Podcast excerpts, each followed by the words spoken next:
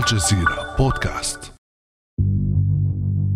في غرفة كئيبة وبلباسهم الموحد يفترش عشرات الأطفال الأرض وعلى وجوههم علامات الحيرة.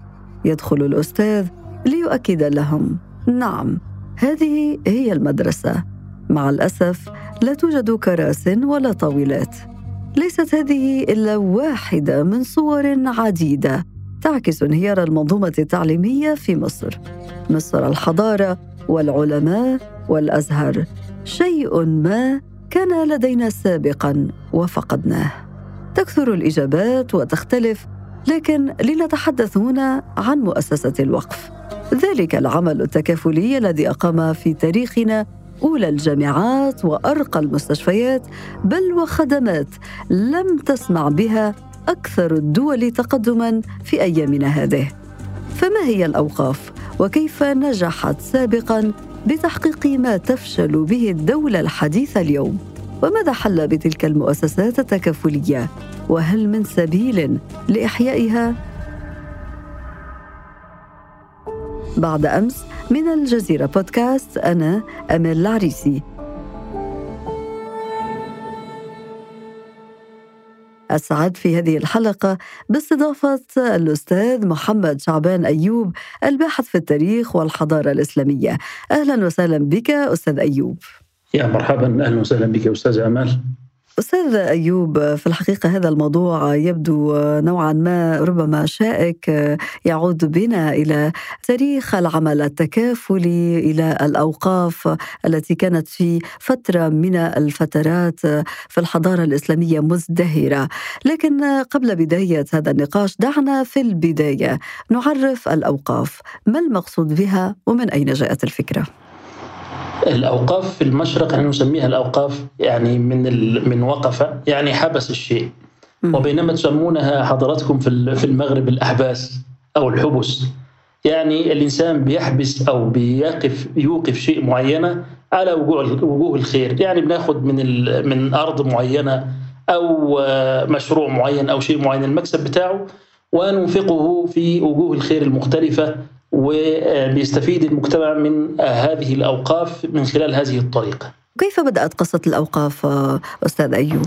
الأوقاف حقيقة يعني المجتمعات البشرية أو الحضارات القديمة قبل الإسلام عرفت الأوقاف. أوقاف فكرة قديمة مرتبطة بوجود الإنسان على الأرض. ما دام في مجتمع يبقى في ناس في هذا المجتمع يريدون أن هم يعملوا الخير لصالح أبناء المجتمع بتاعهم.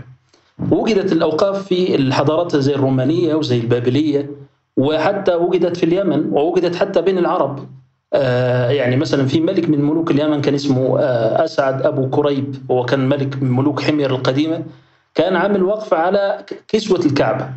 ولكن الأوقاف اللي كانت قبل الإسلام ديت كانت أوقاف جزئية ما نقدرش نقول إن هي كانت أوقاف كبيرة زي الثورة اللي عملها اللي عملتها اللي عملها الإسلام والحضارة الإسلامية بعد كده في كل مناحي الحياة. وإنما كانت إما للتفاخر أو لخدمة مجتمعات بسيطة وحتى ما كانش اسمها أوقاف كان ربما يكون لها أسماء أخرى في الجمعيات الخيرية أو التكافلية أو غيرها من هذا السبيل. اذا هناك أنواع مختلفة أستاذ أيوب من الأوقاف حدثنا عنها. الأوقاف في في الإسلام لما نزل الوحي عن النبي صلى الله عليه وسلم كان من ضمن القواعد الأخلاقية أو الأصول اللي قام عليها هذا هذا الدين العظيم فكرة المسارعة في عمل الخيرات. يعني ربنا سبحانه وتعالى بيقول في القرآن الكريم لن تنالوا البر حتى تنفقوا مما تحبون. والنبي صلى الله عليه وسلم كان بيقول في الحديث الشريف إذا مات ابن آدم انقطع عمله إلا من ثلاث منها الصدقة الجارية. فمن خلال الأصول ديت المسلمون بدأوا يتسابقوا في فعل الخيرات. في الإسلام له بعد أخروي في يوم آخر وفي موت. فالناس عشان يعني يستفيدوا بهذه الحياة الدنيا في آخرتهم إن تكون حصاد لهم بدأوا يتجهوا لهذه الأوقاف ويتسابقوا فيها. وكثير من النبي صلى الله عليه وسلم نفسه عمل أو أوقف الأوقاف. يعني لما مات رجل اسمه مخيريق يهودي أسلم في اللحظات الأخيرة من حياته في معركة أحد مثلا أوقف أو ترك للنبي صلى الله عليه وسلم حرية التصرف في سبع حوائط كانوا له في المدينة حوائط يعني البساتين. فالنبي صلى الله عليه وسلم خد الأوقاف دي أو خد البساتين ديت وقال الثمرة بتاعتها للمسلمين.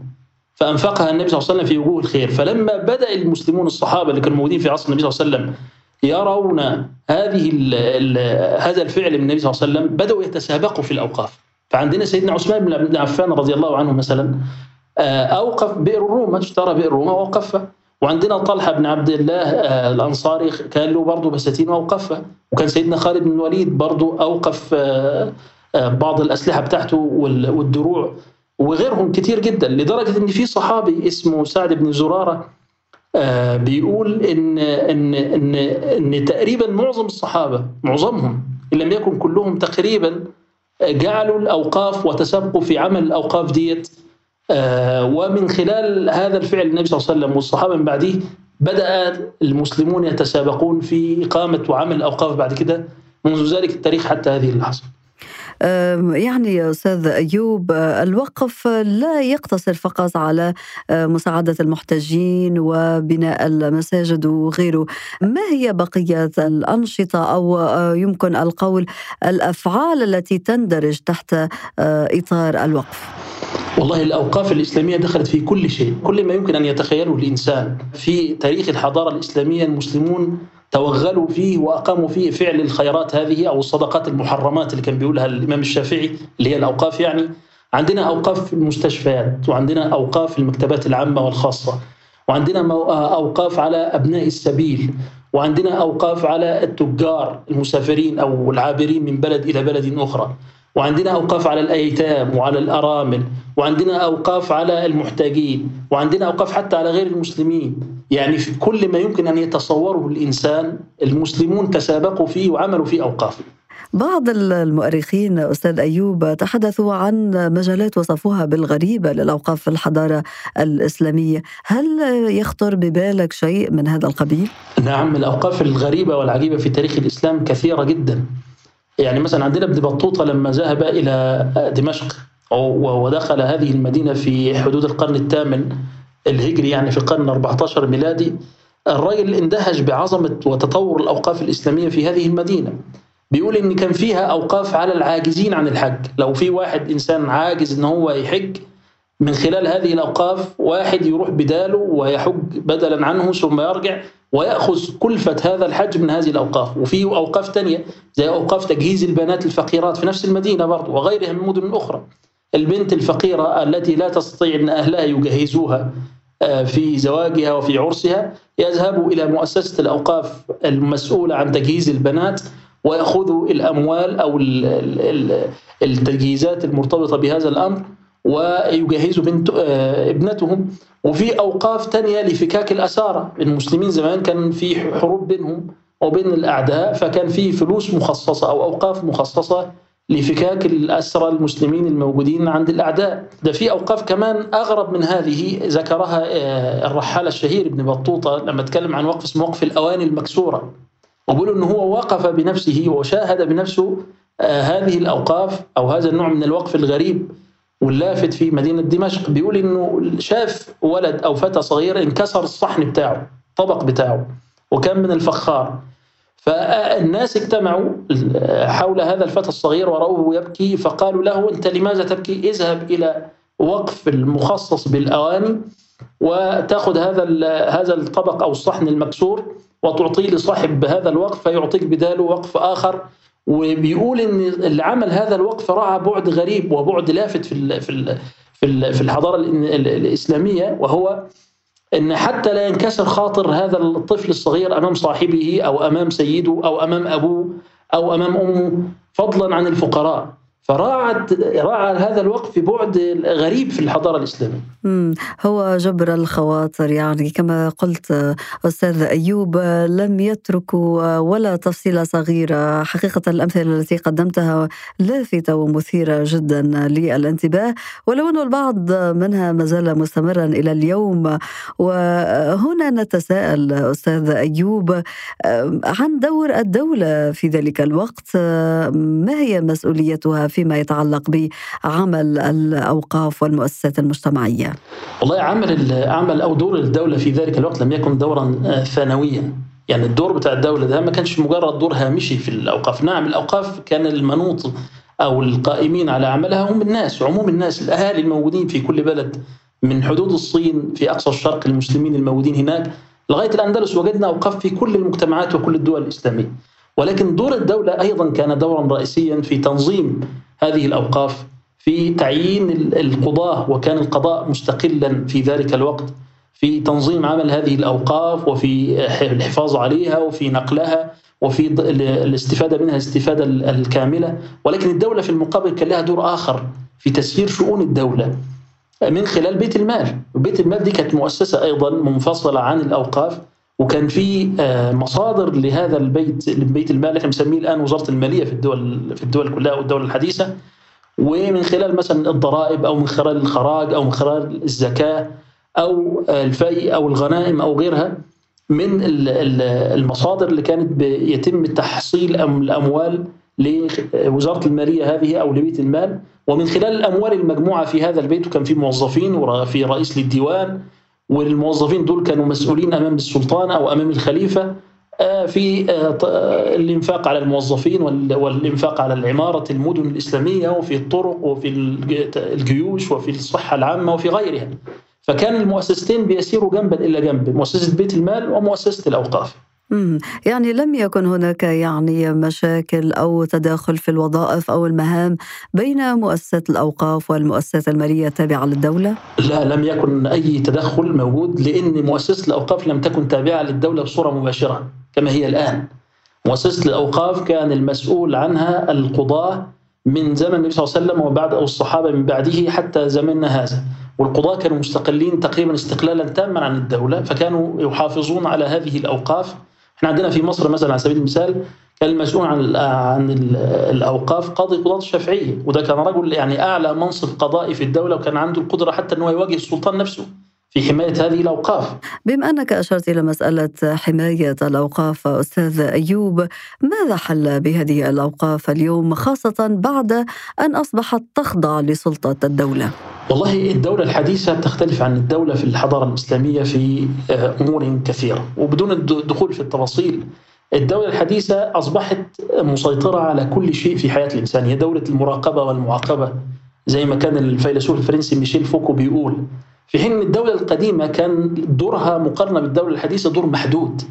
الدولة القديمة أو الدولة في تاريخ الإسلام كان الخليفة فيها أو السلطان أو الهيئة المعاونة له مسؤولة عن أمور بسيطة آه، لا تسيطر على المجتمعات الأهلية كما تسيطر الدولة الحديثة الآن. الدولة الحديثة الآن تسيطر على الإعلام تسيطر على القضاء تسيطر على الأوقاف تسيطر آه، على على التعليم تسيطر على الصحة. في حين أن جزء كبير من هذه المؤسسات في ظل الدولة في التاريخ الإسلامي كانت مستقلة القضاء كان مستقل الأوقاف كانت مستقلة التعليم والصحة إحنا عندنا حتى مؤسسة التعليم والصحة ما كانتش بصورة مباشرة تابعة للدولة نعم الدولة كان لها دور في الرقابة أو دور في في في التنظيم أو كذا ولكن برضو المؤسسة الصحية كانت مؤسسة وقفية في الاساس في الأصل وده من الأمور الغريبة في في في التاريخ الإسلامي. طيب ما الذي حدث للأوقاف بمجرد أنه الدولة الحديثة وضعت يدها عليها؟ الدولة الحديثة لما تدخلت في الأوقاف آه، حقيقة ممكن إن إحنا نقول إنها أفسدت هذه هذه المؤسسة من حيث تدري أو لا تدري. لأن الأوقاف أصبحت بهذه الصيغة الجهات المحددة للإنفاق آه، اللي وضعها الواقفين أو الراجل اللي هو بيقول الله أنا عملت هذا الوقف عشان طلبة العلم أو عشان الأيتام. فتيجي آه، فلسفة الدولة أو سياق الدولة وأهداف الدولة مختلفة عن هذا الواقف اللي عمل الوقف ده ومات. الدولة تقول لا إحنا هذه الأموال أولى بها أن إحنا نخصصها مثلا لشيء آه، مرتبط بالطرق أو شيء مرتبط ببناء مستشفى أو شيء مرتبط بالميزانية العامة للدولة أو الإنفاق على مرتبات الموظفين. فحصل الفساد والخلل من هذا الأمر فضلا عن أن الدولة لها منطق ثاني كمان وهو أن الدولة تريد السيطرة الكامة على كل شيء الدولة الحديثة.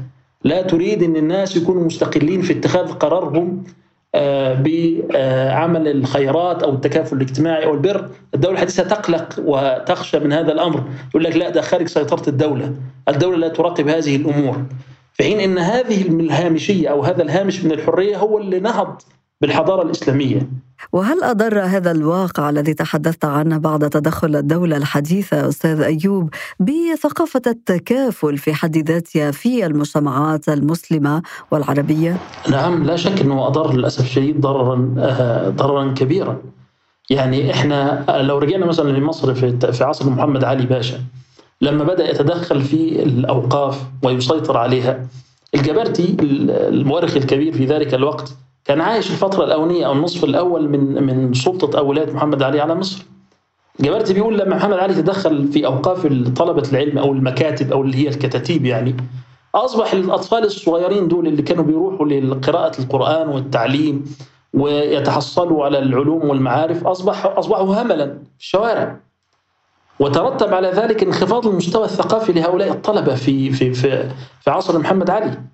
وده جزء من الأجزاء آه، الخطيرة في في في في سيطرة الدولة على الأوقاف للأسف. وده مظهر واحد فقط. فما بالنا إذا نظرنا إلى إلى تأثيرات سيطرة الدولة على آه، على الأوقاف من ناحية التعليم أو من ناحية الصحة أو من ناحية أبناء السبيل مثلا أو غيرها. أنا يحضرني في هذا السياق مثلا ابن بطوطة اللي إحنا بنتكلم عنه ده دلوقتي. ابن بطوطة خرج من بلاد المغرب في أقصى في أقصى الغرب الإسلامي وانطلق في الآفاق لمدة 30 سنة. ابن بطوطه كان غني كان مليونير يعني لما خرج من بلاده وذهب في الآفاق غلق أبدا كان معه دراهم معدودة. ما فلوس قليلة جدا. إيه اللي خلى ابن بطوطه يستطيع أن هو يستقل بنفسه؟ طوال 30 سنة من ساعة ما خرج إلى من بلاده حتى عاد إليها. اللي, اللي أعانوا على ذلك هي مؤسسات الوقفية الموجودة في طول بلاد المسلمين وعرضها. ويقاس على ابن بطوطة هذا. كل طلبة العلم اللي كانوا موجودين في حضارة إسلامية الراجل كان يسيب بلده في الأندلس ويذهب إلى المشرق يقعد فيها 12 سنة أو 22 سنة. عندنا أمثلة من هذا زي أبو الوليد الباقي في الأندلس مثلا ولا ابن بطوطة نفسه ولا حتى واحد تاني اسمه ابن جبير الأندلسي وغيرهم كتير دول موجودين في المشرق في المغرب. طيب من أين نبدأ برأيك أستاذ أيوب لإعادة هذا الدور للأوقاف في مجتمعاتنا العربية والمسلمة خاصة في ظل هذه الأوضاع الاقتصادية المنهارة كما ذكرنا؟ والله البداية لابد من إصلاح سياسي. لو حاولنا إن إحنا نتجه لإن الناس تعيد إنشاء الأوقاف من جديد حتى نصبح في نفس الدائرة المفرغة. طب ما هتيجي برضو الدولة أو الحكومات الحديثة وتسيطر على هذه الأوقاف بحجج مختلفة حجة متعلقة بمصلحة الدولة أو السيطرة أو محاربة الفساد أو غيره.